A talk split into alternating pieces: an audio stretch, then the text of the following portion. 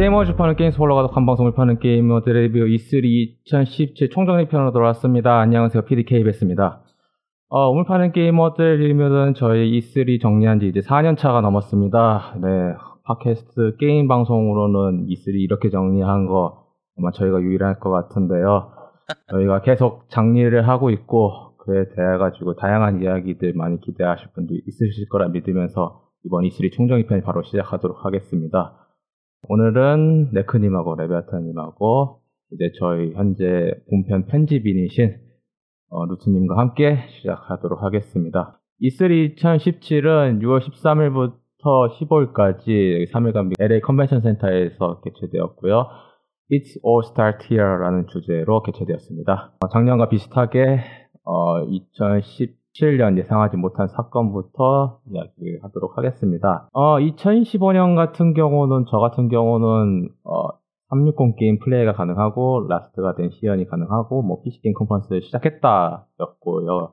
레비아타님은 쉔무, 파판 seven과 Last Guardian 시연 저랑 비슷하겠고 그리고 2016년도에는 이제 VR 쪽이었죠. 저 같은 경우는 키친, 이제 바이오 하자드 7이 공식 명칭이 되었었고, 이제 코지마 신작 Death Stranding과 윙선 이야기의 신작인 스파이더맨, 그리고, 어, 네크님도 비슷하게 바이오 하자드 7과 Steep, 그리고 Call of Duty Infinite Warfare 이야기를 하셨습니다. 레비아타님도 키친을 언급을 하셨고요. 어, 근데 여기에 나와 있던 게임들 대부분은 발매를 하거나 이번에 E3 2017에 공개를 하지 않았는데. 쉔무 빼고요. 네, 쉔무 빼고요. 어, 이번에 E3 2017 예상하지 못했던 사건. 저 같은 경우는 이번에 엑스컴 대규모 DLC가 공개가 됐습니다. 일단은 DLC보다는 이제 확장팩이죠. 확장팩인 거죠?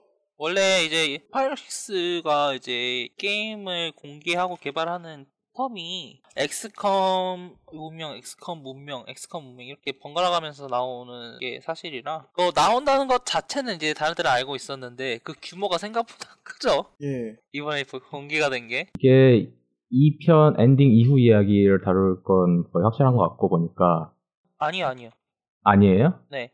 이후가 아니라 게임 본편에 합산되는 방식으로 Enemy Within하고 비슷하게 이제 게임 플레이가 좀 더 닫혀진 방식으로 나오고 이제 저항군에 세 가지 faction이 추가가 되고 이 faction은 제각기 다른 능력을 가지고 있으며 이 faction은 관계에 따라서 플레이어가 사용할 수 있는 능력이 추가된다고 합니다. 근데 그리고 적에게도 세 가지 faction이 추가로 생기고 이제 추적자라고 이 플레이어 유닛을 죽이는 게 아니라 납치하는 것을 목적으로 움직이는 세 가지 다른 몹이 나오는데 얘들은 맵을 맨 처음 끝에 나, 맨 제일 끝에 나와가지고 계속 플레이를 괴롭혀요. 그래서 체력을 다 깎아도 죽질 않고 짜 최후 미션을 직접 들어가서 플레이해서 걔를 직접 죽여야 이제 더 이상 안 나오는 그런 형태로 그 예전에 그 롱맨 X2에서 네. 기억하실 분은 모르겠지만은 그게 시그마가 그 제로의 몸 세 파츠로 나눠가지고 각각 그 파츠별로 이제 그, 그 로봇을 만들잖아요. 네. 그래서 그 해당 것을 잡으면은 제로 파츠 모아가지고 제로가 부활하고 뭐 그런 이야기인데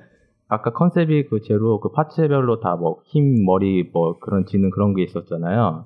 그쵸? 아마 이번에 나온 그런 보스들 중간 보스죠 그런 거 식으로 전개가 될 것 같고 어, 저는 딱 봐도 그냥 엔딩 이후 이야기를 다룰 거라 생각했는데 그냥 신규로 추가된다고 하니까 좀 약간 김이 빠지긴 하네요.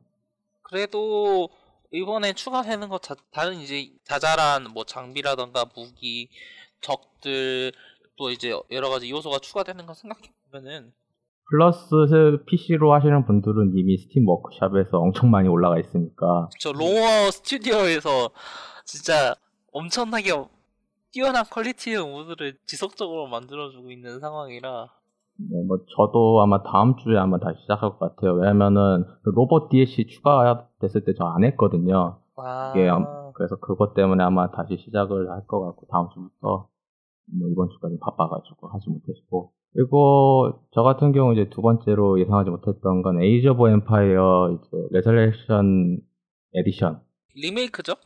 리메이크죠. 솔직히 말해서 이거 리메이크죠.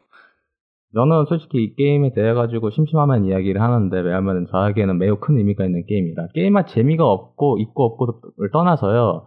이건 저에게 그냥 의미가 있는 게임일 수밖에 없는 게 제가 처음으로 선물 받은 게임이다 보니까 음, 게임 자체가 그래서 나온다고 하니까 근데 좀 소 잃고 외양간 고치는 거 아닌가 생각도 들고 왜냐면은 이걸 만들었던 스튜디오를 해체해놨는데 이걸 들고 오는 저의에 대해 가지고 솔직히 잘 이해는 가진 않거든요. 어, 일단 20주년이라고는 하지만은 그래서 그- 너희들이 언제는 그거 신경 써줬냐 그런 생각도 들거든요 저는. 그래서 좀 약간 답답한 면에 뭐 나오니까 뭐 좋아라 하긴 하지만 아마 전 살 것 같긴 해요.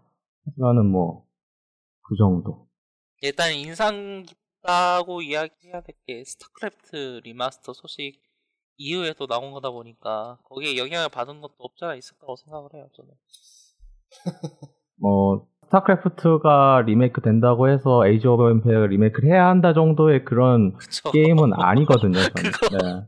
저도 그, 그 생각을 했어요. 거기에 영향을 받았을 것 같긴 한데 근데 이거?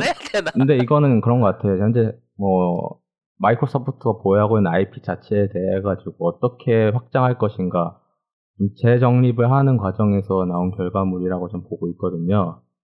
그러니까 있는 거라도 좀 제대로 써보자라는 느낌. 뭐 솔직히 그거는 지금 현재 Xbox One이 처음부터 삐끗한 이유로 심심하면 하는 짓이다 보니까 그러니 하지만은 제가 조금 이해가 안 되는 부분이 있는데요. 네 그러면은 지금 Halo Wars 2편 만드는 그 Creative Assembly 그쪽 맞아요? 음, 그쪽, 제작진 그쪽 아닌 것 같은데? 맞나요? 아닌 것 같아요. 아니, 아니. 네, 그거 다- 그러면은 지금 왜냐면은 그 Creative, 엑- 그 제가 이거 PC 게임쇼를 다 봤는데요. Creative Assembly가 나왔던 그 섹션에서 그럼 이걸 공개했어야 했거든요. 근데 그때는 공개를 안 하고 맨 마지막에 공개를 해서. 잠깐만요. 저 확인을 해볼게요. 이게 그 Creative Assembly가 거기 아니었어요? 저 Alien Isolation 만든 데? Isolation도 만들고 그 Total War 시리즈가 유명하죠. Total War. 아, 네. 토, Total War. 네, 이번에 공개된 건 Total War Warhammer 2가 나왔었죠. 그리고 이제 마지막으로 예상하지 못했던 거는 이거는 제가 소니 녹음하고 바로 녹음하고 올린 거라 제대로 확인을 하지 못했는데 완다와 거상이 리마스터링 되죠. 그거 북미 이름하고 북미 이름이 완다와 거상인 줄 알았어요. Shadow of Colossus. 예. 예, 저, 그래서 저는, 어, 이 완다하고 거상 비슷한 건데, 그래서 Shadow of Colossus 신작인가? 라고 생각을 했다가, 그 녹음하고 나중에 자료 조사하니까, 북미에서는 그렇게 나왔더라고요. 그래서 한번 더 정정을 해드리고, 뭐 나온다고 하니까 솔직히 저는 이거는, 기대는 되거든요. 왜냐면 그게 플레이스테이션 2 최고의 스펙으로 끌어놔가지고 또 만든 건데, 그것도 그 당시 한계가 있다고 여러 가지로 좀 제약이 많이 있었다고 그때 개발자에서 이야기를 했었거든요. 근데 뭐, 그게- 네.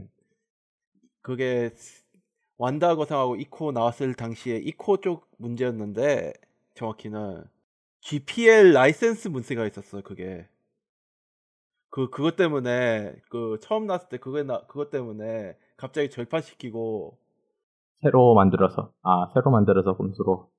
네, 꼼수 그런 기획이 좀 있었거든요. 음. 뭐, 여하튼, 플레이스테이션 4가 현재 현장하는 그 좋은 콘솔이다 보니까 제대로 활용해서 나올 거라고 보고 있고, 저는 큰 기대를 하고 있습니다. 아마 플레이스테이션 4를 살 것 같아요. 지금 거의 살 각오를 하고 있고. 저도 우에다 후미토 게임을 정말 좋아하기 때문에 근데 우에다 후미토 신작은 언제 나오는지 뭐, 모르죠. 근데 이 게임 우에다 후미토가 손을 댄 게 아니라고 하던데. 손 안 대고 리마스터 했던 데에서 다시 하는 걸로 알고 있습니다. 뭐, 그대로 나오면 괜찮죠. 저는 왜냐면은 그 플레이스테이션 2용 완다 거상을 맛보기만 하고 제대로 하진 못했거든요. 왜냐면은 아, 그 그 당시에는 에이스 컴퓨터 존나 하고 있어서 제가 근데 일단 그게 이제 마냥 그렇다고 이야기하는 것도 좀 그렇다고 생각하는 사람들이 있는 게 어, 완다 거상 자체는 이미 리마스터가 이전에 한번 나왔었고 플레이스테이션 그쵸. 4용으로 심지어 잘 돼 있었어 그 그쵸. 리마스터가. 예. 그러니까 굳이 이걸 꼭 해야 되냐라는 이야기도 좀 나오는 것 같긴 해요.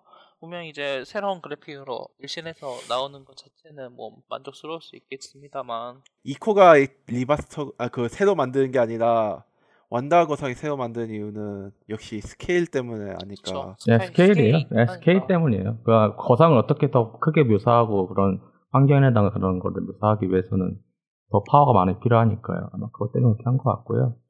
어, 네크님께서는 예상하지 못한 사건으로는 이제 마리오의 Rabbids. 네. 예. 마리오 대 마리오 Rabbids RPG죠. 그게 어, 솔직히 말해서 이제 루머 자체는 계속 돌고 있었던 UBI 발 닌텐도 게임 말씀하시는 거죠? UBI 발 닌텐도 스위치로 이제 게임이 나온다. 근데 그게 또 Rabbids하고 마리오와 콜라보레이션을 하는 RPG 게임이다. 액션 RPG 게임이다. 이게 그러니까 이게 루머를 들어봤을 때 이게 루머라고밖에 생각할 수 없는 내용이었거든요. 이게 말이 되냐 이 생각을 하게 만들 정도였는데 꾸준히 confirm 되다가 이번 막- 막상 공개가 되고 나니까 또 뒤통수를 후려쳤던 게 이게 XCOM 스타일 RPG예요. SRPG 아니 이게 솔직히 말하면은 그 UBI랑 닌텐도의 관계를 증명하는 그쵸? 마침표가 되는 게임이라고 보거든요. 사실 UBI가 솔직히 많이 당해줬어요 닌텐도에게. 그러니까 Wii U에서 유일하게 좀 triple A 게임 개발사가 손을 댔었던 그러니까 유일한 서드 파티죠. 네 많이 유일한 해줬었죠. 서드 그때. party가 네. UBI였으니까 그 관계를 더 증명하는 거는 이제 미야모토 시게루가 아예 컨퍼런스장에서 와가지고 이제 그쵸. 인증샷까지 찍고 갔으니까 그리고 자기 컨퍼런스는 제대로 하지도 않은 주제에 직접 와가지고 말이 되냐고 이게. 아 유비소프트 맨 처음에 나와가지고 버범이죠. 버범 버스터 버스터 들고. 저는 그 노력의 대가 그리고 이제 앞으로의 변화되는 닌텐도의 모습을 정확하게 보여주는 그 장면인 것 같아요. 네 저도 그렇게 그런데 왜 레비드였나 생각이 드는데 요새 그 레이맨보다는 레비드가 훨씬 더 잘 나가서 아닌가 그런 생각이. 그것도 있고요. 일단은 레비드 자체가 생각보다 이제 유럽권이나 이제 그런 서구권에서 친숙한 캐릭터로 생각보다 유명한가 봐요. 거의 이게 10년 정도 된 캐릭터거든요, 사실. 쥐게 됐네요. 그래서 네, 네. 네. 이게 꽤 오래된 캐릭터고 여러 가지 단편 애니메이션. 그러니까 우리나라로 따지자면 라바 같은 그 애벌레 캐릭터들 있잖아요. 그런 캐릭터들로 생각보다 이- 이제 서구권 유저들에게 친숙한 면이 많이 있다는 이야기가 있고 또 이제 마리오라는 그 독특한 분위기를 살릴 수 있는 IP가 유비소프트에게는 역시 이제 레비드 정도가 좀 더 다양하게 소화를 할 수 있다는 점에서 어, 아마 그쪽에서 선택이 된 것 같아요. 레이맨 같은 경우에는 좀 약간 하드코어하죠. 하드코어한 거 그리고 지금 미야모토 시게루가 그 컨퍼런스장에서 얘기했지만은 마리오가 하진 못했던 방식으로 게임을 개발해줬으면 좋겠다라고 이야기를 했었어요. 그러면은 레이맨은 좀 어려운 부분이 있다. 내면 겹치는 게 많이 있으니까요. 그러니까. 그렇죠. 저 예. platformer라는 측면에서 좀 근데 그렇다고 해서 엑스컴을 내놓을 줄은 누구도 몰랐죠. 근데 이게 아니 엑스컴 저는 잘 만들었다고 생각하는 게 솔직히 제가 UBI 컨퍼런스를 상당히 좋아하는 편이긴 하지만은 보여줄 거 다 보여주고 이 게임 존나 재밌다는 걸 마침표로 아예 찍어버렸거든요. 저 특히 그 마지막에 그 복합 전투하는 장면 있잖아요. 연속 공격하는 장면. 예. 거기에서 와 저게 가능해? 그러니까 좀 머리를 많이 쓰게 만들어야 되다 보니까 일단은 그 아기자기한 스타일도 있고 일단은 제가 계속 스위치를 살까 말까라고 고민을 하고 있었는데 확실하게 굳어 문제는 없어서 못 사는 거죠 지금. 없어서 못 사는 게 가장 큰 네. 문제긴 한데 네. 스위치를 꼭 사야겠다는 그 결심이 확신을 한게 맞지 마리오 레비드지 않나라고 생각을 하고요. 그거 말고는 EA에서 공개한 그 어웨이 아웃 일단은 EA 관련돼 가지고 좀 약간 더 이야기를 좀 약간 해야 할 것 같은데 EA가 드디어 원하던 모습으로 변했죠. EA가 원하던 모습 액티비전 아닌가. 그리고 액티비전이 됐어요 이제. 어 컨퍼런스를 보신 분들은 아시겠지만은 게임 양이 확 줄었습니다. 게임 이야기 줄고 게임 이야기 이제 게임 그 게임들도 이제 저희가 E3를 보러 왔었던 혹은 이제 주요 슈팅 게이머들 그 EA가 만족시키던 슈팅 게이머들하고 정반대 이제 이른바 인싸 게임으로 불리는 뭐 스포츠 중심으로 해가지고 여러 가지 기술적이라던가 뭐 환경 플레이 환경에 대한 이야기 이제 게임 이야기를 이번에 중심으로 했었거든요. 근데 이거 할 수밖에 없는 게 자사가 있었던 보유하고 있던 최신 IP들 중에서 이제 triple A급이었던 것들이 다 싹 다 지들이 다 말아 처먹었어요. 이건 말아 처먹을 수밖에 없 라고 말할 수밖에 없죠. 뭐 솔직히 많은 역사와 전통이 있는 많은 그런 것들이 많이 있었는데 이제 들고 나올 수 없죠. 이제는 다 형이 자기들이 스튜디오를 폐쇄시켜 버렸는데 어떻게 나와요 이게? 폐쇄를 한 것도 있고 뭐 그냥 게임 스스로가 망하는 것도 있고 특히 매스 이펙트 같은 경우는 진짜 제가 안 사왔거든요. 안 사기 잘했죠. 네, 뭐 그렇죠. 네, 진짜 이 안드로메다 같은 경우에는 호평을 받 는 만큼 나쁜 게임까지는 아니에요. 근데 문제는 이게 더 그 자기들이 가지고 있었던 이상은 이것보다 더 큰 게임이었고 자기들도 그걸 알고 있었고 그걸 하려다가 실패를 했거든요. 그 과정에서 어떤 보완이 있었던 게 아니라 깎은 다음에 비완성된 거 이제 완성되지 않은 작품을 출시를 하다 보니까 개판으로 나온 건데 그래서 저는 그게 대해 가지고 엄청 불만이 많았고 EA가 이제 아 난 더 이상 못하겠다 해가지고 내가 할 수 있는 전력은 이제 이거다 해가지고 이제 스포츠 게임 매년 내는 거라 신규 IP 몇 개 해가지고 드디어 액티비전까지 내려왔습니다. 이게 나쁘다고 하기에도 애매해요. 그러니까 솔직히 자기의 분수를 안 거다라고 볼 수도 있는데 그 중에 좀 약간 신기하게 볼 거는 이제 이번에 공개된 더 A Way Out이라는 네, 그나마 구색 맞추기로 좀 넣었다는 느낌이 좀 강하게 들긴 해요. 그 Brothers of Two Sons죠? 맞나? 예. 네, Tales of Two Sons 그 어드벤처 게임을 만들었었던 제작자가 이제 참여를 해서 co-op으로 이루어지는 액션 어드벤처 게임이라고 이제 스플릿 스크린으로다가 계속 이루어지고요. 게임 네, 플레이는. 내 친구가 없으면 못하는 그런 게임이 될 것 같아서 좀 불안하긴 한데 뭐 온라인으로 해도 스플릿으로 나간다고 하니까 아마 온라인 지원할 도 같이 할 수 있는 것 같은데 이게 어, 아, 그냥 게임 플레이 수단뿐만 아니라 연출로서도 이제 활용하려는 생각이 큰 것 같아요. 그래서 어느 정도 이게 포부라고 생각을 하는, 그러니까 자이트 브레너 웨이아우, 그러니까 어브라더 세테일즈 오브 투선 개발자 이제 큰 이상 그런 부분을 이제 증명한 증명한 게 이제 이거라고 생각을 하는데 일단 EA다 보니까 저는 일단 나와봐야 할 것 같아요. 이것도. 네. 그 부분도 있고 일단은 놀란 거는 에- 이런 어- 액션 어드벤처 게임을 아직도 만들 생각을 하고 있는 사람이 있구나라는 점에서 놀랐고 저는 이제 역으로 좀 더 불안한 건 이거예요. 이게 솔직히 co-op에 초점을 많이 맞춘 게임이잖아요. 예. 이거 싱글 플레이를 지원을 하면은 저는 이 컨셉이 좀 흐려질 것 같아서.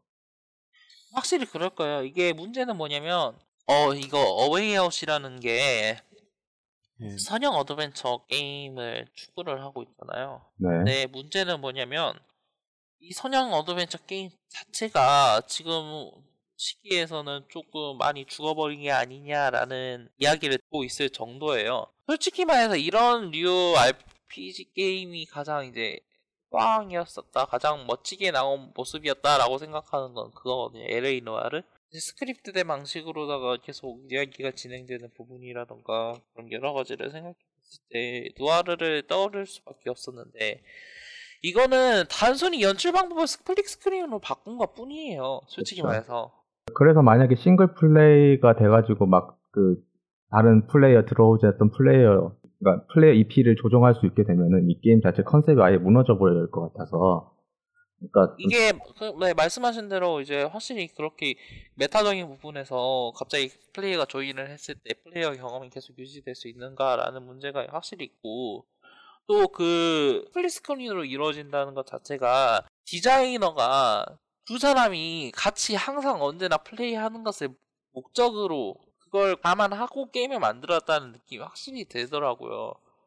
근데 항상 그렇게 될 수는 없다는 것도 호흡 게임을 해보신 분들이라면 잘 아실 수 있을 거예요. 뭐 서구권이라면 분명히 이제 같이 하자고 하- 하는 그 게이머 구분 그룹이 있어가지고 다 같이 플레이할 수 있을지는 모르겠지만 아니면은 뭐 방송용으로 만들어질 수도 있겠죠. 좀 솔직히 스트리밍용으로. 방송용으로도 솔직히 애매해요 이게.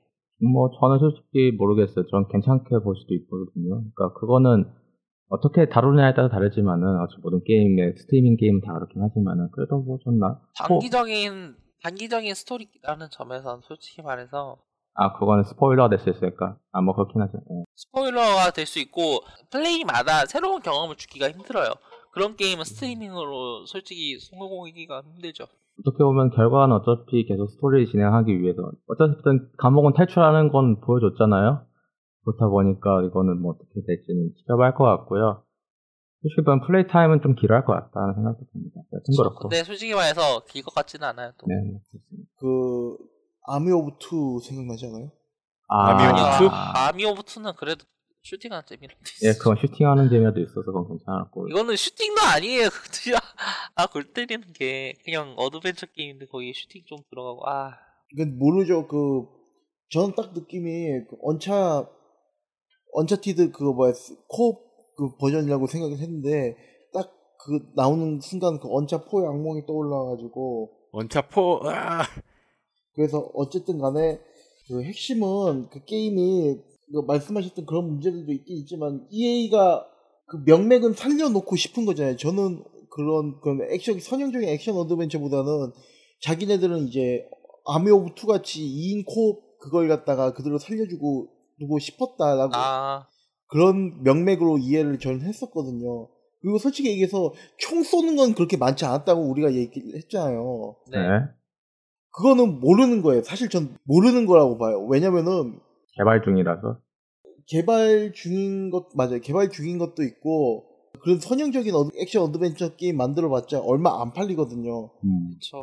스토리나 뭐 이런 걸로 승부를 보기에는 그 마케팅이나 이거 판매량에서 불안 요소가 있으니까 게이머들한테 확실하게 인상을 주고 그렇게 판매를 할 수 있는 요소가 있어야 되는데 그게 결국은 슈팅밖에는 없는 거죠. 사람들 보기에 이게 총 쏘는 게 가장 그거 하니까 어차피 platforming 하는 거 이제 웬만한 사람들 다 알잖아요. 이거 다 어딘가에 이렇게 발판 있고 그 발판까지만 손 닿으면 다 되는 거고 QTE나 뭐 이런 것들 어차피 저 마지막에 그 뭐야 그 절벽을 향해 점프할 때 뭐 점프하는 거 그거 뭐 해봤자 버튼 누르고 그 다음에 슬로우 모션으로 해가지고 결국 손 잡고 그 다음에 아이가 차 하면서 처리하는 걸로 뜰 건데 그런 단순한 버튼 액션이라고 하면은 플레이어가 쉽게 질릴 수밖에 없는 거다 보니까 일단은 뭐 지켜봐야 할 것 같아요. 제 생각에는. 예 그러니까 뚜껑을 따보면 Kane & 예, 맞아요. 것이다.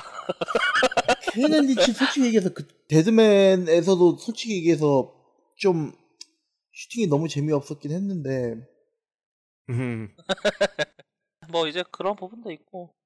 솔직히 말해서 이게 놀랍 예상하지 못한 거긴 해요. 왜냐면은 그- 저는 얘들이 왜 내놨을까라고 생각을 했거든 EA가.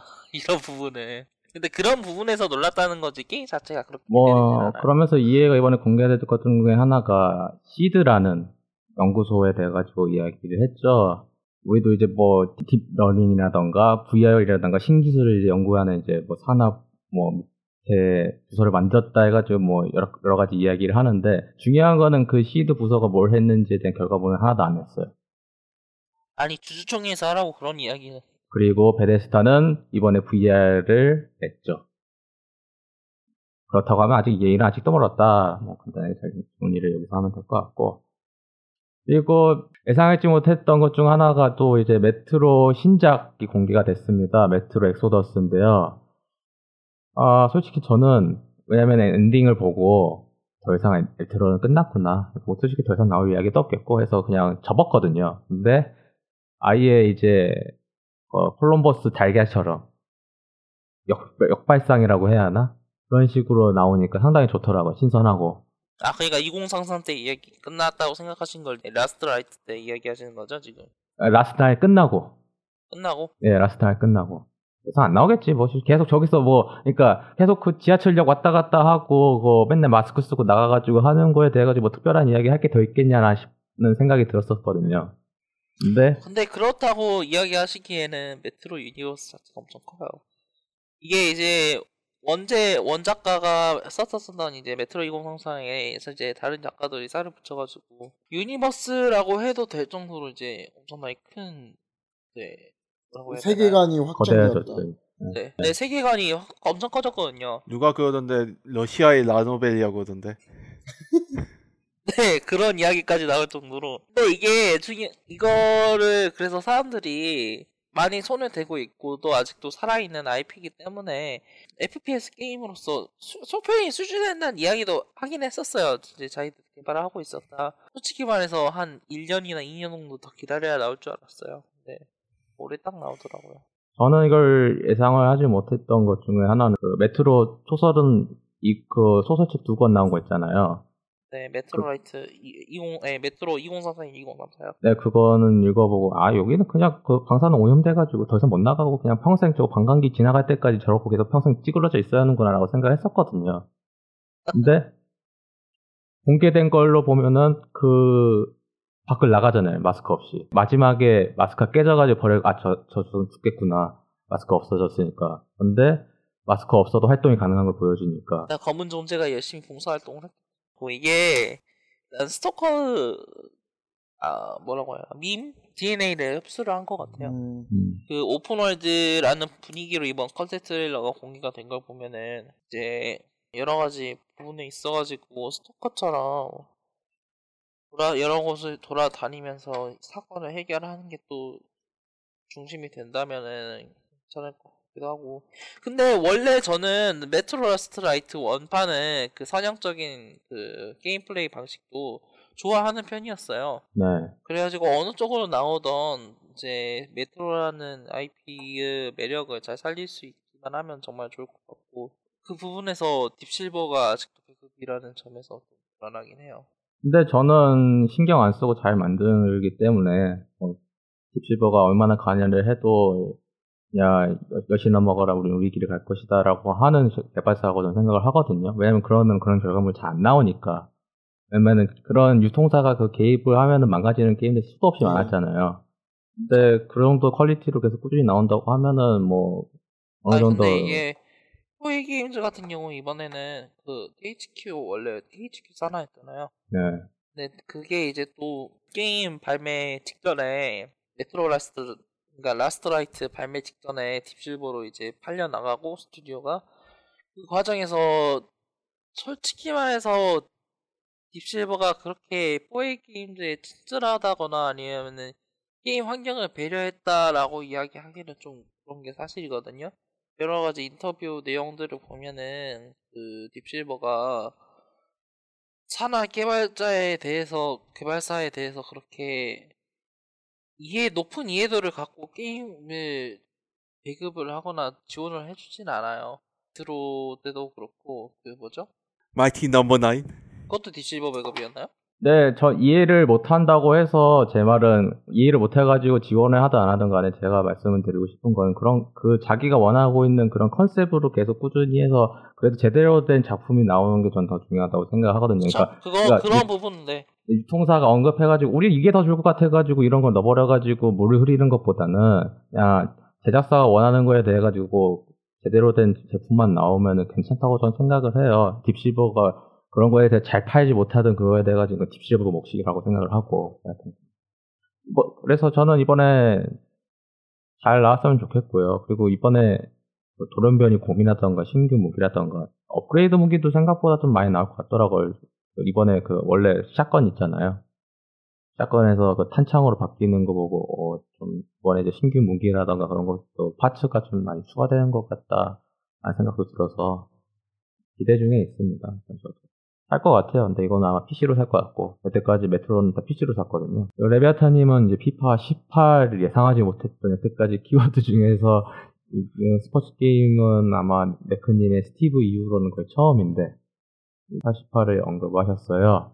가장 놀라운 거는 18에서 스위치를 너무 본격적으로 지원을 해준 거.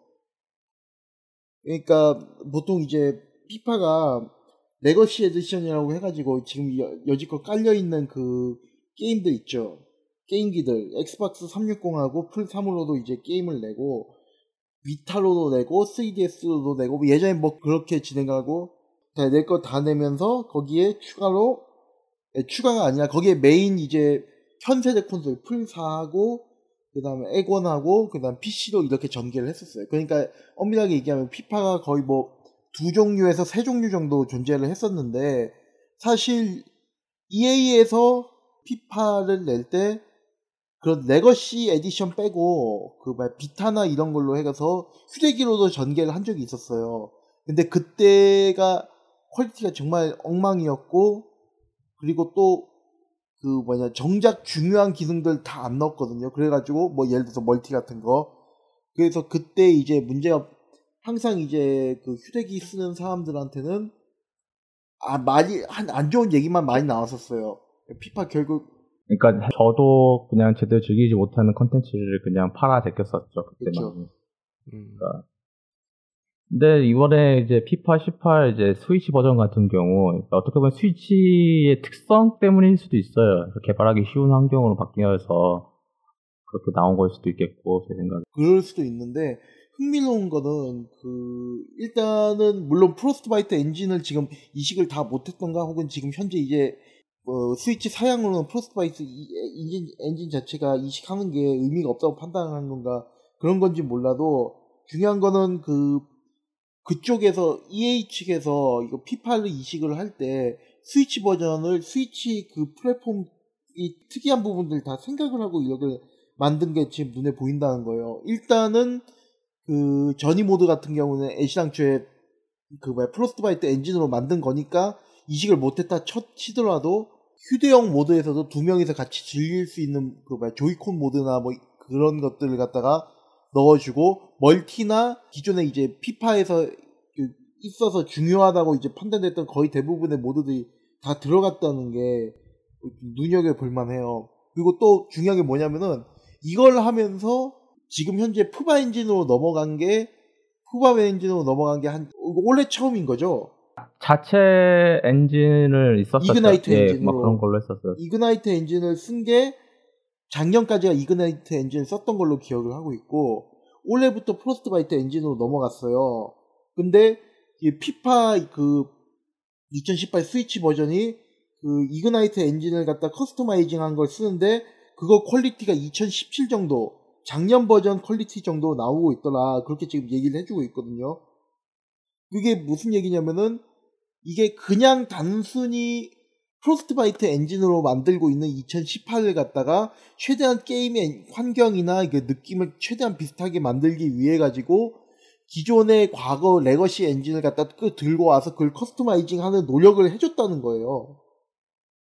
그거는 어떻게 보면은 여지껏 EA가 그 메인 콘솔들, 그러니까 현세대 콘솔들에게만 드리는 노력을 스위치 버전에도 많이 들- 그 정도 수준으로 들여줬다는 얘기거든요. 근데 이전에 그만큼 스위치가 많이 팔렸었잖아요. 그러니까 저 그만큼 스위치가 그만큼 이제 가능성이 있다고 보는 거죠. 이제는 신경을 쓰지 않으면 안 되겠다 정도고 왜냐면 스위치 포지션 자체가 매우 애매해졌는데 이 애매하다는 게 안 좋은 뜻이 아니라 매우 좋은 뜻인 거예요. 이게 둘다 맞아요. 할수 예. 있는 거라서 이거에 대해 가지고 활용을 하고 또 가격도 나쁘지 않거든요. 지금 없어서 못 구한단 말이에요, 지금. 그러니까 이거에 대해 가지고 아 이건 되겠다 해 가지고 지원을 해준 것 같고 한다고 하는 사람 중에서 아마 그 저는 그 인코 그 EP 플레이 밖에서도 축구 게임 이게 아주 흥미로워서 한 것 같아요. 그러니까 말씀하신 부분에 확실히 있는 것 같아요. 스위치가 진짜 가능성이 있는 기기고 이게, 이게 자체가 닌텐도 말씀하신 것처럼 닌텐도에도 엄청 서드 파티가 위유에서 보다 더 많, 솔직히 말해서 이유 출시될 때보다 더 많은 회사에서 지금 어 자, 자사 주력 상품들을 뭐지 닌텐도 스위치로 내고 있는 모습이 보인다고 생각을 하거든요 저는. 뭐 이제 EA 같은 경우에는 솔직히 말해서 배틀필드 사람들이 그렇게 좋아하지만 다 제끼고 피파가 제일 센, 센 아이, 많이, 팔- 많이 팔리는 거고 제일 센 IP란 말이에요. 근데 레비아타님 말씀하신 것처럼 엄청나게 열심히 이제 여러 가지 부분에서 그렇게 스위치로도 게임을 즐길 수 있게 만든다는 것 자체가 어 동시에 북미에서 엄청나게 스위치 권력이 크다는 걸 알 수 있는 반증하는 부분이 아닌가 싶어요. 스위치 포지션이 생각외로 그 많은 이제 게임 제작사들한테 그 인상적으로 들어올 만한 부분이 있는 거죠. 그래서 피파가 이 정도로 그막 신경을 써주고 그리고 제가 봤을 땐 이거는 실패하기 좀 힘들 힘들 것 같긴 해요. 왜냐면은 비타로 피파를 할 만한가 그거를 계속 그 눈여겨 네네. 봤었어요. 근데 솔직히 얘기해서 저도 봐도 진짜 실망스럽긴 실망스러운 수준이었거든요. 그래서 그런 걸 생각을 하면은 일단은 요번 뭐 9월에 나, 와서 얼마나 판매량 나와야지는 알겠지만은 생각으로 많은 그 뭐야 서드 파티를 스위치가 얼마나 끌어들일 수 있는가에 대해서는 상당히 긍정적으로 볼 수 있다고 저는 생각을 해요. 그리고 소니 컨퍼런스에서 아까 공개됐던 몬스터 헌터 월드가 이번에 공개가 됐었습니다. 제가 다른 방송에서 매번 하는 이야기 중 하나는 몬스터 헌터는 닌텐도랑 짝짝꿍해서 영원히 행복하게 잘 살 것이다. 라고 이야기를 한 지 정확히 한 달 뒤에 이 이야기가 나버렸죠. 한 달. 아, 소니 근데 보기에는 괜찮죠? 괜- 저는 이게 일단 플레이스테이션 4 독점이라고 지금 진짜 씨, 플스를 사야 하는 거 아니야라고 이제 허둥지둥 하다가 PC로도 나오고 엑스박스로도 나옵니다. 그러니까 아 그럼 PC로 하면 되겠 멀티 멀티 플랫폼. PC로 하면 되겠구나 해가지고 안심을 했어요. 나름. 그래서 이제는 저는 아마 친구 꼬셔가지고 아마 몬스터 헌터 할 것 같아요. 아마 한국어화는 안 될 것 같지만은 동양으로 되면 좋겠지만 안 될 것 같지만은 그래도 되면 좋겠다라는 생각 들고 캡콤이 얘들이 한국어에 대해서는 좀 간해본 측면이 있다고 생각을 해요. 한국어를 할 때도 있고 안 할 때도 있어가지고 근데 바이오 하자드 7 같은 거 보면 조금 확률이 높지 않을까요? 근데 아니요 아니요 아, 아니요 저는 몬스터 헌터 같은 경우는 이미 3DS로 한국어가 발매하고 크게 되인 뒤로는 안 할 수도 있다고 보거든요. 그러니까 이건 복불복인 거예요. 되면 되는 거고 안 되면 안 되는 거고 안 되면 영어로 해야 돼요. 하는 거고 네, 안 되면 영어로 해야 돼요. 또 모르죠. 그 플레이스테이션 X라고 또 뭐지 두근두근 뭐였더라? 두근두근 한글아 뭐였죠? 그런 거또 해가지고 또 근데 PC로 해가지고 뭐 한글 패치를 한다고 하면 아마 캡콤 법무팀이 와가지고 때릴 거라서 제 생각에는 그러니까 아마 쉽진 쉽진 않을 것 같고요. 이게 저는 솔직히 뭐 제가 몬스터 헌터 포터블 이후 2 이후에 거의 안 했거든요. 여러 가지 핑계를 대면서 그래서 안 했는데 아좀 여러 가지로 뭔가 좀 더 게임하기 편해졌다라는 생각이 일단 들었어요. 제가 이거를 몬스터 헌터 월드가 지금 의미가 있다고 생각을 한 게 이제 이전부터 그 캡콤이 그 모넌 자체를 모넌 프랜차이즈를 최대한 그 서구권에도 팔고 싶어 하긴 했었어요. 그걸 항상 있었던 있었기 때문에 이게 그렇게 놀라운 부분은 아닌데 그러니까 사실 어떻게 보면 지금 모넌 프랜차이즈 자체는 과포화 상태거든요. 현재 시장 상황에서는 왜냐면은 일단은 도스 기반의 프론티어가 지금 서비스 되고 있고 그 다음에 중국에서는 중국 중국 모넌 하고 있고 크라이 엔진으로 제작된 그리고 지금 현재 포터블 있죠. 포터블로 이제 이렇게 진행이 되고 있는데 여기에 지금 메인 콘솔로 나오는 그 모넌 월드를 지금 추가를 한 거예요. 근데 시즈 팬으로서 생각을 했을 때는 사실 그 모넌 프론티어를 죽여도 지금 상관은 크게 없거든요. 제가 봤을 때는 한 사람만 하는 게임이라 가지고 그래서 큰 의미가 없긴 한데 다만 그런데도 지금 이게 지금 과포화된 그 프랜차이즈를 갖다 하나 더 추가해 가지고 메인으로 전개를 하겠다라고 얘기를 하는 거는 물론 루머들이 있어요. 어떤 루머냐면은 지금 이 모넌 월드라는 것 자체가 캡콤 내 사내 정치의 결과물이다. 음. 그, 게 무슨 얘기냐면은 그 원래는 그 뭐야, 더블 크로스나 크로, 크로스 한 번 내고 월드로 내려고 했었는데 더블 크로스, 크로스 성공하고 더블 크로스 성공하고 중간에 사내 정치하는 결과 과정에서 모논 월드가 원래는 모논 5였는데 모논 월드가 되고 5 넘버링은 이제 그 스위치로 계속 전개를 하게 될 것이다라는 얘기가 나오 루머가 나오고 있는데 신빙성은 있는데 뭐 100% 신뢰할 만한 건 아니고요. 뭐, 그, 뭐, 제 생각에는 그거는 솔직히 별로 중요할 것 같지 않아요. 그리고 이름의 넘버링을 중요해서 뺐다는 거는 저는 이제 추가 DLC라든가 확장팩을 이제 붙이기도 용이하고, 그러니까 온라인 게임처럼 서비스를 할 것 같으니까, 제 생각에는. 그러니까 그거는 뭐, 어떻게 서비스 할지에 대한 그 컨셉 자체를 살짝 뭐 naming상에서 그냥 얼핏 본 거 정도라고 뭐 생각을 하고, 뭐, 소- 저는 가장 좀 좋았던 거는, 솔직히 제가 그 포터블 하다가 때려친 거는 map 로딩이 예. 있었잖아요. 그 지역 올라가던. 네, 그것 그쵸. 때문에 솔직히 좀 화딱지 나가지고 포터블 시리즈에 내가 이렇게 좋다고 생각을 안 해요, 사실은. 그러니까 하면서 그 map 이동하면서 답답하다는 거를 좀 도저히 꼴 보기 싫어가지고. 트라이지 트라이지 수준만 되더라도 map로딩 거의 없긴 없는데. 그거 있는 거 자체를 싫어해요. map로딩이라는 것 자체가 이제는 너무나 견디기 힘든 그 어색한 침묵의 시간이라 이제 10년 동안 그걸 하다 보니까 이제 그게 있, 있지 않으면 좀 이상해요. 일단은 모넌 월드가 흥미로운 부분들은 기본적으로 모넌이 계속 시리즈를 거듭하면서 뭔가 새로운 것들을 추가하고 만들고 그다음에 보완하고 발전하고 빼고 뭐 이렇게 진행을 했었던 시리즈기는 한데 그런 연장선상에서 보면은 map에서 다양한 생태계하고 뭐, 뭐 상호작용을 한다던가 그런 걸 갖다가 전작들에 비해서 대단히 강조를 하고 있어요. 그러니까 그, 그 컨셉이 원래는 모넌 트라이, 그러니까 3편에서 그게 처음 나오긴 나왔었거든요.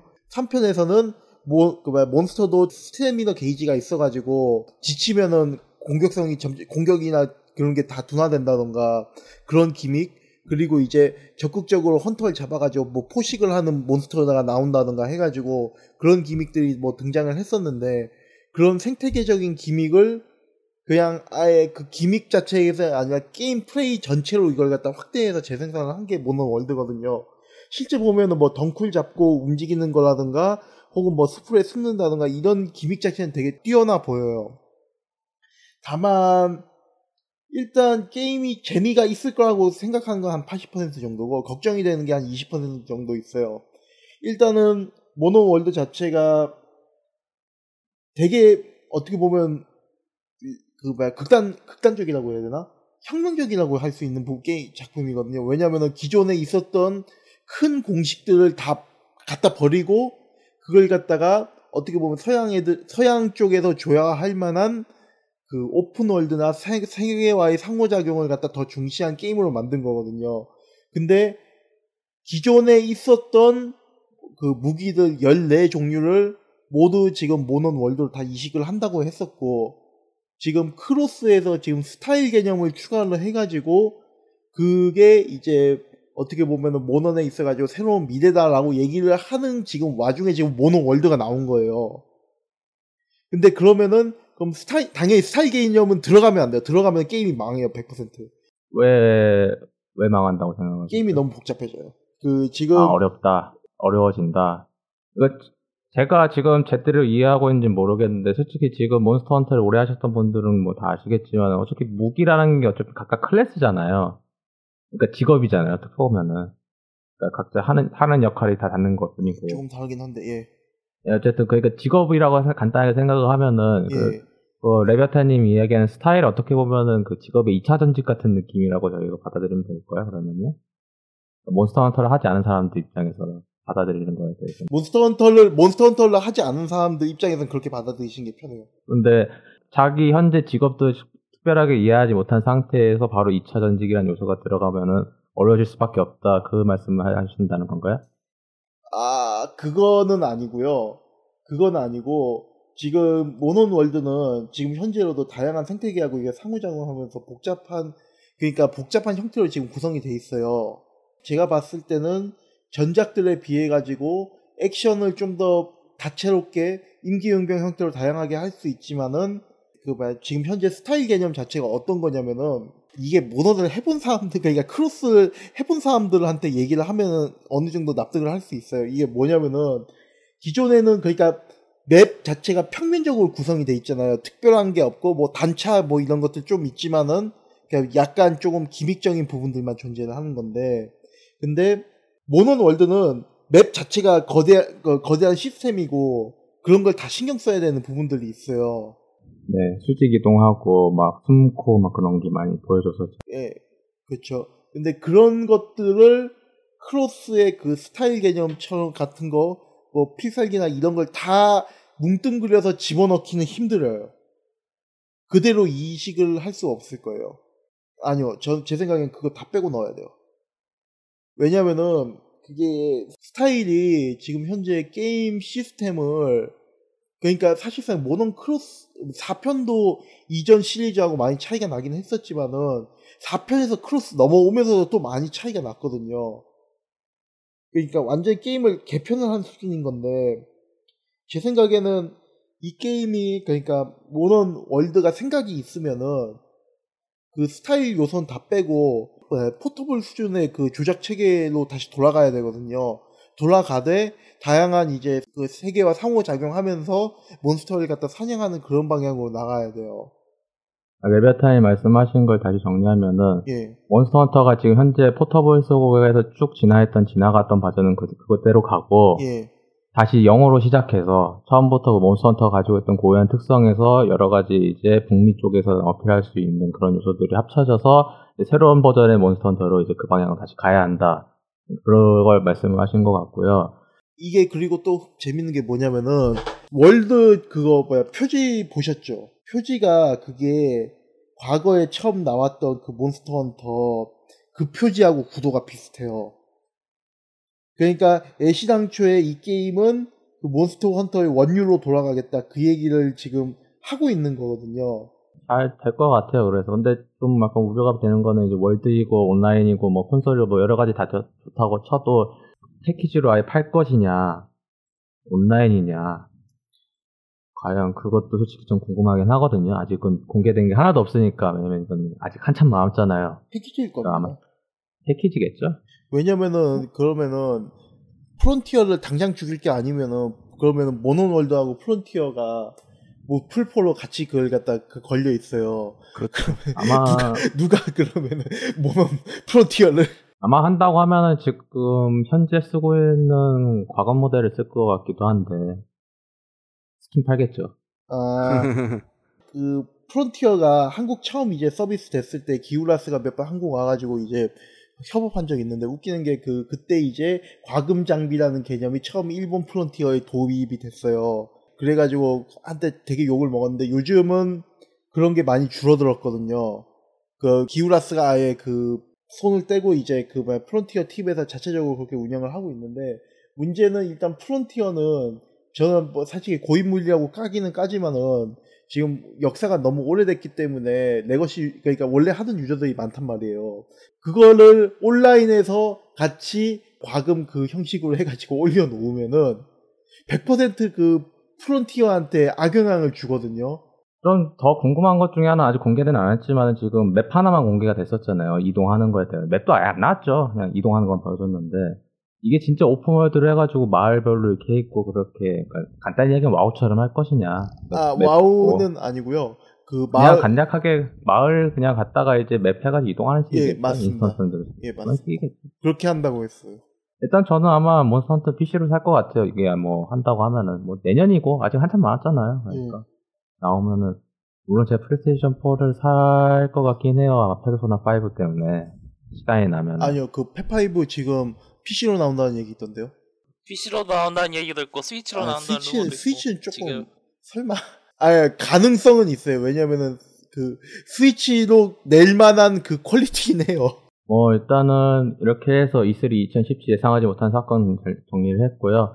다음은 이제 E3 2017 최고의 컨퍼런스 정리를 좀 하도록 하겠습니다. 어, E3 2015 최고의 컨퍼런스는 베데스다가 다수였고요.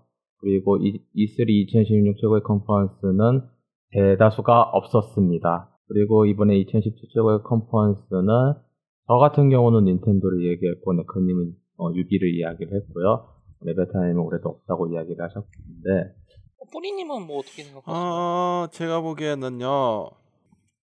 닌텐도가 그 컨퍼런스가 가장 괜찮았던 것 같아요. 닌텐도 자체가 다양성을 추구하다 보니까 그런 게 좋았고 소니도 그런데 그 소니는 좀 제가 소니 게임을 좋아하는 게 많긴 하지만 좀 약간 닌텐도보다 약하지 않았나. 에, 근데 닌텐도를 최고로 뽑기는 뭐한 게 닌텐도 거기 나왔던 게임들 한 반수 이상은 이미 올해 나온다고 결정이 됐는데 이제 확 발매 발매 시기 확정해 준 거였고 그리고 그 뭐냐 메트로이드 4 아까 아니 얘기- 예, 솔직히 해서 저는 이제 되게 즐겁긴 했는데 문제는 뭐냐면 그거 메트로이드 4 나오고 난 다음에 영상도 공개 안 하고 개발 보고서라고 해가지고 우리는 개발하고 있습니다라는 여덟 글자를 갖다가 이제 한 장짜리 PDF 파일로 해서 보고서 쓰는데 저는 보고서를 엑셀로 쓰거든요. 근데 이제 PDF 파일로 보고서를 보고 있는데 그거 여덟 글자 쓰려고 PDF 파일 이거 몇 메가짜리야 하면서 그거 보고 있고 차라리 커비처럼 뭔가 게임 플레이가 좀이라도 나왔으면은 제가 닌텐도 빠돌이스러운 그 마인드로 그 닌텐도 컨퍼런스를 뽑아줄 수 있었는데 이거는 솔직히 양심상 좀 아닌 것 같아요. 제가, 제가 좀 아무리 생각해봐도 아닌 것 같아가지고 네, 제가 여태까지 컨퍼런스 이야기한 베데스다나 소니 이야기를 많이 했는데 왜 닌텐도를 제일 좋다고 이야기를 하냐면요. 예. 가장 게임에 대해 가지고 충실하게 자, 우리는 이렇게 하겠다 해가지고 딱 이야기하고 빠르게 끝내가지고 좋았어요. 사실 간단한 이야기는 그랬고요. 베데스타 같은 경우 제가 또 언급을 잠깐 저희가 해야 할 게 이번에 잠깐 한때 이야기 나왔다가 깨갱해가지고 사라졌던 바로 오드 DLC 구매 유료화 드디어 들고 왔고요 다시 뭐 저는 이거에 대해 가지고는 좋다고는 생각을 해요. 음, 그러니까 이게 누군가는 해야 됐어요. 이거. 네, 누군가는 해야 됐어요. 지금 상태가 지금 상태의 mod 시장이 좋다고 이야기하는 사람은 mod 시장에 대해서 이해를 못하는 거라고 생각을 해도 괜찮을 정도로 솔직히 말해서 그냥 무상으로 그냥 자기들이 컨텐츠 만들어주고 있는 상황인데 mod 자체에 대해서 이걸 mod 자체에 대해서 보답을 받을 수 있는 여지가 거의 없어요. Patreon이 있다고는 하지만 이게 실제로 별로 아- 모금액이 별로 안 된다는 거는 이미 이거에 대해서 긍정적으로 이야기하는 건 첫 번째 이건 베데스다가 컨트롤을 한대요. 개발 관련돼 가지고 왜냐면 베데스다가 작년에 약간 후퇴를 하면서 시도를 했던 것 중에 하나가 자기 본인 게임들의 모드 같은 경우 콘솔로도 지원하겠다 이야기를 하면서 지원했거든요. 그거에 대한 포석은 바로 이거거든요. 콘솔로도 돌아갈 수 있는 모드를 만들어서 판매할 수 있을 정도로 이제 우리 하겠다 해서 결국 나온 게 이건데 뭐 저는 좋다고 생각하는 이유는 모드로 해가지고 다양한 컨텐츠를 유료로 해가지고 구매하는 거에 대해 가지고 솔직히 저는 얘는 익숙해질 때 아닌가라고 생각하거든요. 아니 말씀하신 네 진짜 말씀하신 분 익숙해질 때가 됐어요. 게다가 이거 왜 익숙해질 때가 됐냐면은 간단해요. 저희는 스마트폰을 거의 10년 넘게 쓰고 있고 앱스토어나 구글 플레이에 대해 가지고 어느 정도 이제 익숙해졌단 말이에요. 앱을 사서 쓰는 거에 대해 익숙해졌는데 모드를 사는 거에서 익숙하지 않다? 이게 말씀하신 대로 코- 베데스다가 quality control을 한다는 이야기도 중요한 부분인 게 mod market이 가장 후, mod market을 초래했었던 가장 큰 이유 중 하나가 quality control이 안 된다는 변명 때문이었거든요. 그래서 이제 그 부분을 보완하겠다고 나선 게 이제 그 베데스다에서 자체적으로 mod quality mod quality control을 하겠다는 이야기고 그런 부분에 계산을 했는데도 또 이제 계속 이렇게 이야기가 나오는 거는 엄청나게 또 이게 근데 시작하고 만약에 그 베데스다 quality control을 못하면은 그건 베데스다가 욕먹을 짓이에요. 베데스다가 욕먹을 짓이죠. 그거는 앱스토어 초기에서도 그랬고 구글 플레이 초기에서도 그랬어요. 그러니까 그거는 욕을 먹을 짓이긴 하지만 이제는 올 때가 됐다라고 저는 생각을 하고 만약에 이게 더 좋은 콘텐츠라던가 더 나은 스토리라던가 이야기가 나오기 시작을 한다고 하면은 뭐 좋게 봐야 한다고도 보거든요. 솔직히 땅 파서 장사하는 것도 아니고 사람이 언제나 취미로서 이거 해가지고 만족감으로 살 수 있는 건 아니잖아요. 뭐 명예를 위해 그렇게 살기에는 세상이 너무 각박하다 보니까 그리고 더 나은 컨텐츠나 더 나은 거를 만들기 위해서는 돈이 필요해요. 인정할 건 인정합시다 제발. 두 분 얘기는 어느 정도 저도 동감을 하고 mod 컨텐츠가 이제 팔리는 시장이 와야 된다는 건 저도 공감을 하는데 다만 제가 우려스러운 부분이 있어요. 게임 학이라는 책 에서 읽은 부분이긴 한데 게임 개발의 전통은 크게 보면은 그 기업적인 자본적인 속성이 있고 두 번째는 이제 해커적인 속성이 있어요. 그러니까 단지 쿨하기 위해서 집어넣는 그런 부분 그래서 이제 시장이라던가 어떤 기존 시장이 움직이라던가 그런 부분을 전혀 고려하지 않고 오히려 재미만을 추구하기 위한 그런 개발적인 속성이 있고 두 번째는 진짜 말 그대로 얘기했었던 것처럼 그런 돈이나 그런 어떤 자본이라던가 시장의 논리에 따라서 움직이는 그런 개발 속성이 있어요. 근데 문제는 뭐냐면은 그 모드라는 건 전적으로 해커적인 그런 개발 전통에 근거를 하고 있어요. 그러니까 예를 들어 가지고 내가 이 게임을 이렇게 손을 보면은 더 재밌어질 거야 라는 그런 음, 그 생각들에 기반을 해가지고 게임을 만들고 그 모드를 만드는 거거든요. 근데 이제 그거를 그런 사람들을 갖다가 내가 돈을 너한테 줄 테니까 우리한테서 QC나 QA도 받고 그 다음에 이거를 올리면 우리 겨- 통해서 올리면은 그렇게 해서 관리를 해줄게라고 얘기를 하면은 소비자 입장에선 좋아요. 소비자 입장에선 좋은데 이게 개발자 입장에서 좋은 건지는 솔직히 얘기해서 저는 해보기 전까지 모를 것 같아요. 에베타님 말씀도 마- 좀 맞는 말이라고 생각을 하는데 이거는 정확히 말하면은 시작을 해봐야지 알 것 같고 솔직히 그 해커들 중에서 이걸 싫어가지고 나가실 분들도 있다고 저는 봐요. 그러니까 그거는 그 사람에 따라 성향에 따라 다 다른 것 같고 여기에서에 대한 그 가장 만약에 긍정적이라 생각하지만 자기가 재미를 위해서 만들었다고 하면은 무료로 풀겠죠. 돈 안 받겠다고 하고. 그거는 사람에 따라 다른 것 같아요. 이게 바- 말씀하신 부- 것처럼 먼저 무료와 유료의 차이는 이제 먼저 개발자 의지에 달려 있고 또 open market이라는 점상 이게 자연스럽게 시장 논리에서 안 좋은 quality의 컨텐츠는 떨어져 나가게 돼 있어요. 그 말씀하신 그런 게임적인 부분과 해커적인 부분의 이야기를 방금 레비아타님이 계속 이야기를 하셨잖아요. 이게 실제로 도입이 된 것 자체도 있어요. 이게 카운터 스트라이크나 뭐 도타 같은 그리고 포탈을 기- 원 어제 포탈의 원작이었던 창작마당 말씀하시는 건가요? 창작마당 자체도 있고 그 포탈이나 카스나 도타나 맨 처음에는 mod로 시작했었던 거잖아요. 이게 재미였었던 말씀하신 부분에서 해커적인 부분으로 만들어졌었던 컨텐츠가 이제 밸브라는 기업 거지 수익을 추구하는 회사에서 눈여겨보고 이 부분에 그런 재미를 채용을 해서 기업적인 부분에서 융화를 시키려고 하는 과정에서 등장한 게 그 게임들이란 말이에요. 그리고 어, 감명수님이 일단 해봐야 안다고 이야기를 하셨는데 이미 도- 어, 쪽에서는 그런 mod 같은 그러니까 해커적인 부분을 어떤 식으로 기업으로 추- 기업식으로 추구해야 될지 그런 부분을 생각하고 도입을 했고 실제로 성공을 했다는 점에서 베데스다가 추구하려고 하는 폴아웃이나 스카이림 mod market은 그런 부분을 조금 이제 한 차원 낮춰서 좀 이제 소비자 단계에서 그거를 해결하려고 하는 부분이라고 생각을 해요. 솔직히 말해서 단순히 그 재미적인 목적으로만 컨텐츠를 만들기에는 솔직히 말해서 지금 지금 요즘은 mod 개발 tool이 간단해지고 만들기 쉬워진 부분도 있지만 그만큼 quality가 엄청나게 중요하고 사람들이 중요하게 여기는 것도 사실이에요. 그렇기 때문에 단순히 그 재미적인 부분으로만 모든 게 이루어질 수 없는 부분이 사실이고 그 부분을 해결하기 위한 방법으로 mod market은 그렇게 나쁜 방식이 아니라고도 생각을 해요. 음, 일단 어, 생각해보면 물론 창작마당이나 뭐 밸브 카스 같은 경우도 있었 카스나 팀포트리스나 뭐 이런 것들이 있었기 때문에 우리가 제가 그 얘기를 하려고 하는 부분 그런 부분에 대한 의는 아니에요. 그러니까 이거 자체가 망할 것이다 혹은 그 하는 것이 하는 것이 옳지 않다 뭐 이런 걸 얘기를 하려는 건 아니고요. 다만 하긴 그래요. 그 이게 사실 mod tool은 어차피 공개가 돼 있고 그 배- 창작 그 뭐야 마켓에서 안 풀면은 마켓 이외에도 어, 넥서스나 뭐 이런 데다 푸는 것 자체는 어차피 그걸 갖다 베데지가 전면적으로 금지하진 않으니까 그건 그거는 모르죠. 그건 모르다고 봐요. 아, 그 그건 막을 수도 있다고 보, 막을 수도 있다고 보거든요, 더 이상.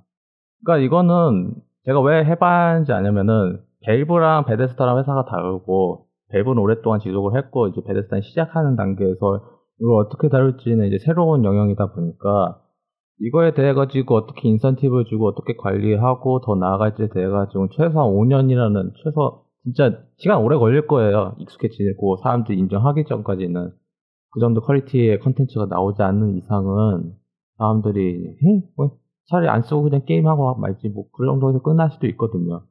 그러니까 이걸 베데스다가 진지하게 생각한다고 하면은 진지하게 하 나올 거고 이걸 그냥 단순하게 그냥 DLC 유료 팔아가지고 그냥 용돈벌이 하겠지 해가지고 그거 설렁설렁 한다고 하면은 그 100% 망할 수밖에 없는 거라다 근데 보니까 진지하게 할 거예요.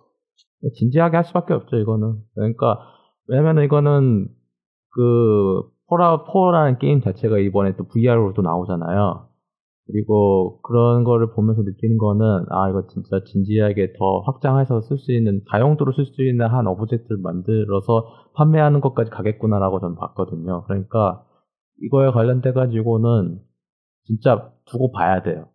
그러니까 두고 봐서 망하면은 베데스다 망했다고 낄낄거려도 뭐 있지 않거든요. 그러니까 지금은 굳이 반대한다고 해서 기업이 한다고 하는데 저희가 말릴 수는 없잖아요. 그러긴 하죠. 결국 말린다고 하면은 정 말리고 싶으면 구매를 안 하시는 게 가장 좋은 방- 판단이라고 좀 보고요. 근데 괜찮다고 하면 구매를 하는 거에 대해 가지고 돈을 지불하는 거에서 반감을 가질 필요는 전 없다고 생각을 합니다. 핵심은 일단 나오기 전까지는 모르고 그리고 기존에 있었던 것들을 생각을 하면은 나쁘지는 않을지도 몰라요. 근데 다만 근데 모르겠어요. 제가 좀 그런 부분에 대해서 거부감을 느끼는 그냥 제 생리적인 거부감일 수 있. 아니요, 그거는 그건 레비아타님만이 겪은 문제가 아니라 저도 겪고 있고 네크님도 겪어요. 그러니까 저희는 긍정적으로 생각을 하지만은 어디 저기 맨 구석에서는 그거에 대해 가지고 다 한 번씩은 두려워할 거라고 저는 생각을 해요. 그건 다 두려워하는 거죠. 그러니까 그거는 나쁜 건 아니에요. 근데 그거에 대해 가지고 거부 반응을 읽어 가지고 아, 안, 그거 안 돼 한다고 하면은 아, 그러진 그러진 말아야죠. 그건 일단은 이게 엄청 이야기가 나올 수밖에 없는 게 일단은 게임계에 있어서 핫 포테이토긴 해요 이것도 근데 저는 이, 이게 되면은 이게 진짜 잘 된다고 하면은 이런 비슷한 베데스타만이 갖고 있었던 고유적인 특성 중에 하나가 이제 모드로 어떻게 더 많은 컨텐츠나 더 재미를 느낄 수 있는 뭐 하우징이라던가 그런 것들 있잖아요. 예. 그런 요소들 어 저 시장성이 되네 해가지고 어, 저런 비슷한 류의 게임이 더 나올 수 있다고 전 보고 있거든요. 그러니까 그러면은 뭐 유저들이 참여해가지고 하나의 세계를 만드는 것도 뭐 하지 않아 가능할 거라고 보니까 일단은 최소한 한 가지는 장담할 수 있는 게 지금 사람들이 이야기하는 것만큼 엄청 불안하고 불안정하고 말도 안 되고 욕심만 내는 그런 건 절대 아니라는 그 이거는 솔직히 얘기해서 맞아요. 그 베데스다가 자기 돈 벌려고 하는 거라고는 우리가 얘기를 할 수 없어요. 이거는 어떻게 보면은 폴아웃 4도 사실상 그 게임이 만들어진 계기, 만들어진 많은 모티브들이 모드에서 비롯이 됐잖아요. 마인크래프트나 이런 부분에 대해서 많은 영감을 얻고 유저가 적극적으로 참여를 할 수 있게끔 모드나 이런 부분에서 편의성을 갖다 제공을 해준 게 맞는데 물론 게임은 거지 같지만 그래서 베데스다에서 모드를 유료화한다고 얘기를 하는 거는 그냥 돈 벌 용돈 벌겠다고 하는 게 아니라 그거 자체를 어떻게든 질적인 수준을 향상시키겠다고 저는 보는 그런 거라고 할 수 있는 거거든요. 네 그리고 이제 뭐 베데스다 뭐 유료화 컨- 유료화 모델은 여기까지 이야기를 하고 이제 네크님은 역사 전통의 유비 컨퍼런스 최고다를 계속 이야기하시고 계실 거. 컨퍼런스는 이게 게임을 어떤 게임을 만들고 그러냐를 떠나가지고 자기들이 원하고 전하고 싶은 정보를 어떻게 잘 전달을 하느냐 메시지를 잘 담느냐 그리고 그걸 얼마나 재미있게 꾸며내느냐가 저 관건이 된다고 보거든요. 그 부분에 있어서 유비를 지금 따라갈 수 있는 회사가 거의 없는 것 같아요. 베데스다가 이번에 흐름은 좋아요. 흐름은 엄- 깔끔하게 이제 자기 자사 IP를 깔끔 깔끔하게 이제 한 트레일러식으로 모아가지고 계속 이야기를 했고 나쁘진 않았다고 보는데 적었어요. 솔직히 말해서 30분도 안 되는 거고 솔직히 말해서 이제 울펜슈타인 2하고 Wolfenstein 2랑 그 카드 게임 예. 뭐뭐 Elder Scr- 아 네. Elder Elder Elder스톤이요. 네 Legends Elder스톤 Legends랑 또 이제 그 Evil Within 2 그 세 가지 부분이 있고 또 이제 아 Dishonored 그 신작 나왔네 웨 stand standalone 외전이랑 이제 뭐 근데 다 신규 IP는 아니고 기존 작품은 신작이에요. 다 그랬으니까. 네. 그, 네, 다 그랬고, 실, 실제로도 베데스다에서도 자기들이 매해 E3 컨퍼런스를 진행하기에 회사 규모가 그렇게 큰 것도 아니고 개발 사정이 그렇게 원활한 것도 아니다 라는 이야기를 실제로도 했어요. 그리고 이번 컨퍼런스 퀄리티는 딱 그 정도에 멈췄다고 보고요. 이게 나빴다는 이야기는 아니고 뭐 재작년 같은 경우 는 그냥 아예 크게 빌려가지고 했었고 뭐 크게 빌릴 정도로 여러 가지 둠이라던가 그런 게 나왔었으니까 근데 올해 같은 경우는 그냥, 네. 이번에 그냥 잠깐 나왔다고 말잖아요. 좀 쉬는 경향이 좀. 네, 쉬어- 약간 쉬어간다. 쉬어가는 건 확실히 있어요. 근데 전 그게 나쁘다고 생각하진 않아요. 아, 네, 저도 그렇게 나쁜 것 같진 않아요. 나쁜다는 얘기는 아닌데, 어, 유비소프트하고 비교했을 때 확실히 그런 부분에 있어서는 베데스다가 완성도가 떨어졌다고 이야기를 할 수밖에 근데 없죠. 저도 저도 네크님 말은 공감은 해요. 그러니까 유비 컨퍼런스가 가장 좋다고도 이야기할 수 있죠. 내용면이라던가 그 닌텐도보다 여러 가지 길게 했었고 그건 좋다고는 인정은 하지만은 유비잖아요. 컨퍼런스가 아무리 좋아도 유비잖아요. 어, 그쵸. 유비소프트가 이제 비판을 받는 부분이 그런 컨퍼런스 내용에 비해서 실제 게임이 실망스러운 부분이 존재하고 이 부분에 크게 수, 수습을 못하기 때문에 더 크게 번진다라는 게 이제 요즘 이야기, 요즘 거의 밈이죠. 그 밈은 핵심이긴 한데 네. 솔직히 말해서 그거는 컨퍼런스 그만큼 잘했기 때문에 그런 이야기가 나온 나온 거라고 볼 수 있는 반증이기도 하고요. 저는 뭐 어느 순간부터 그래서 컨퍼런스도 중요하지만 결국 결과물이 더 중요한 거 아닌가. 네, 결과물이 중요해요. 결과물이 중요하고 그걸 어떻게 소화하는지가 문제인데 일단은 그 뭐지 지금 컨퍼런스로 발매된 검 발표된 것만 생각을 하면 어 유비소프트에서 유비소프트 컨퍼런스에서 가장 많은 신규 IP와 이제 후속작을 발표를 했었고 그런 부분에 있어서 어떤 여러 가지 다양한 부분에서 다가가는 것도 여러 가지로 이제 생각을 했다는 점에서 저는 유비소프트가 그래도 컨퍼런스로는 그나마 나쁘지 나쁘지 않았나 아니 괜찮지 않았나 생각을 하고 있어.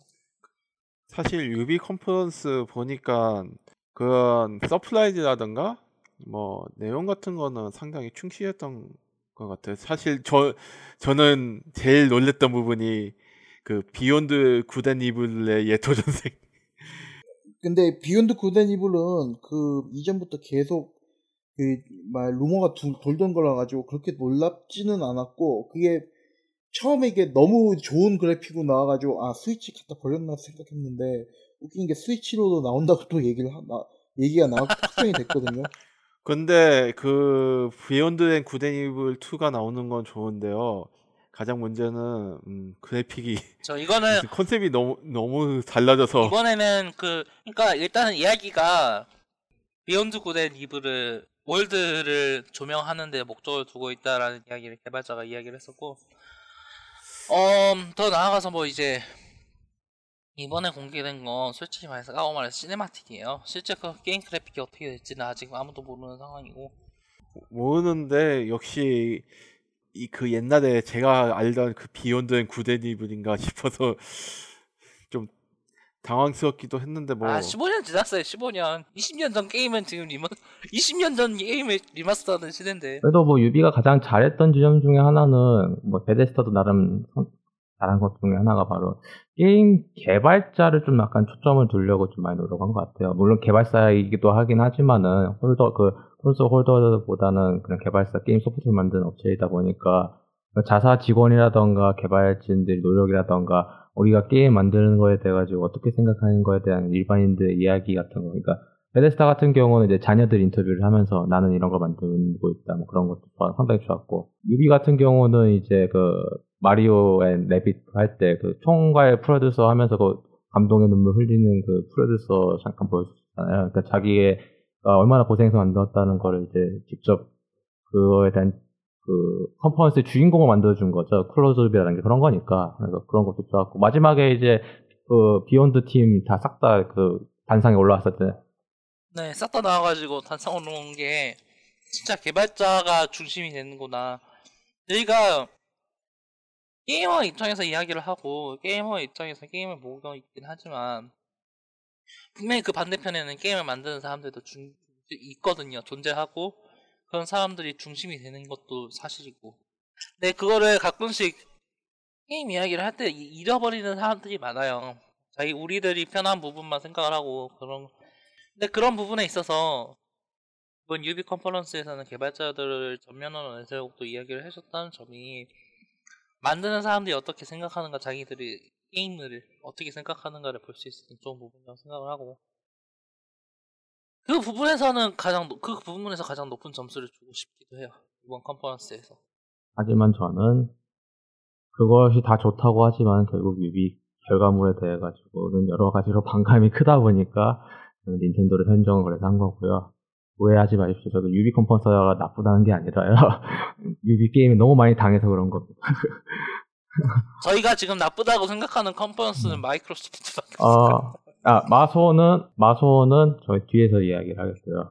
저 그거, 그거 레비아타님 키워드를 적어놨기 때문에 그 이야기를 하겠고. 이렇게 해서 E3 2017 최고의 컨퍼런스까지 정리를 했고요. 일단은 너무 길어지는 바람에 일단은 오늘도 이번 E3 특집도 1, 2부로 갑니다. 어, 여기까지가 1부였고요. 이상 게이머가 직접 하는 게임 스포일러 가득한 방송을 파는 게이머드 레이브 E3 2017 총정리 1부 마치도록 하겠고요. 저희는 2부에서 E3 최고의 타이틀과 E3 2017로 본 1년간의 게임계 동향 편에서 돌아오도록 하겠습니다. 감사합니다.